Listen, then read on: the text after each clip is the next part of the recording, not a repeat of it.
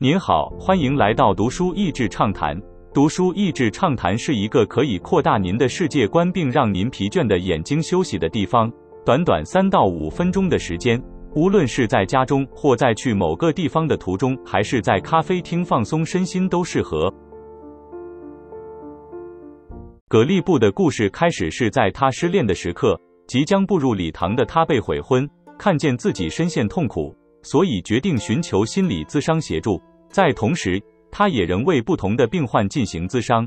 当他同时身为咨商师、病患这两个角色时，就这么激发出一些有趣的观察。他的病人包括了机车的好莱坞制作人、离婚多次威胁要在生日当天自杀的老太太、刚结婚就诊断出绝症的少妇、老是爱错人的女孩。在他们交错的故事中，从最初的不愿敞开。到后来，各个神展开的发展，不管是爆料自己的过去，还是咨商后鼓起勇气决定做出不同选择，都好精彩。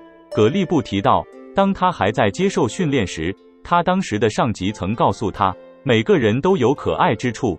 当你真正了解某个人后，了解他们的恐惧、挣扎、最脆弱的一面后，是很难不喜欢他们的。就像他的病患，看似机车的人，竟有温柔的一面。冷硬个性的背后是害怕面对真实的自己。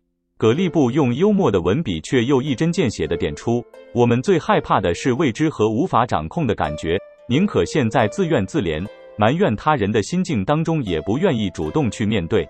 他在书里第一章就指出，就社会而言，虽然我们看似十分重视心理健康的议题，但很多时候，人们宁愿谈婚姻状况或甚至性生活，也不愿吐露内心的伤痛。挣扎，生怕被人误解或发现自己的黑暗面，因此延后拒绝寻求帮助。所以，葛利布一开始就引用了詹姆斯·鲍德温，美国作家与社会运动人士的一句话：“没什么事比脱离痛苦更让人渴望，也没什么事比抛下拐杖更让人惶恐。但我们到底在怕什么呢？”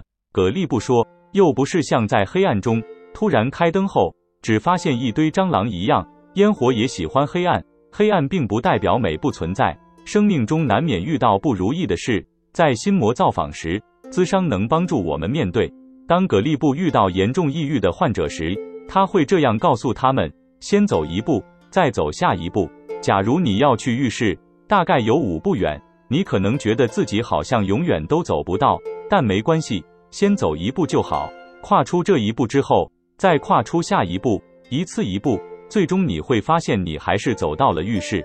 最终你还会发现，你也走到了明天，甚至明年。许多重大改变都是由这好几百个看似微小的步伐组成。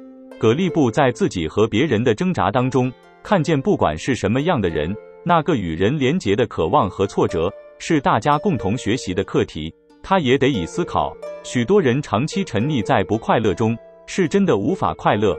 还是用这个方式对抗人生的不确定性。至少我能让自己保持不快乐。Between stimulus and response, there is a space. In that space, it is our power to choose our response. In our response lies our growth and our freedom. 在外在刺激和自身反应中间有一个空间，那个空间就是我们决定如何反应的选择权，而这个选择权反映的是我们的成长和自由。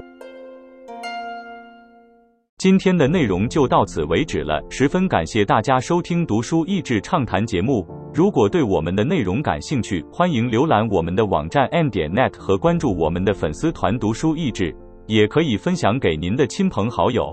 欢迎继续关注我们下一期节目，下次见。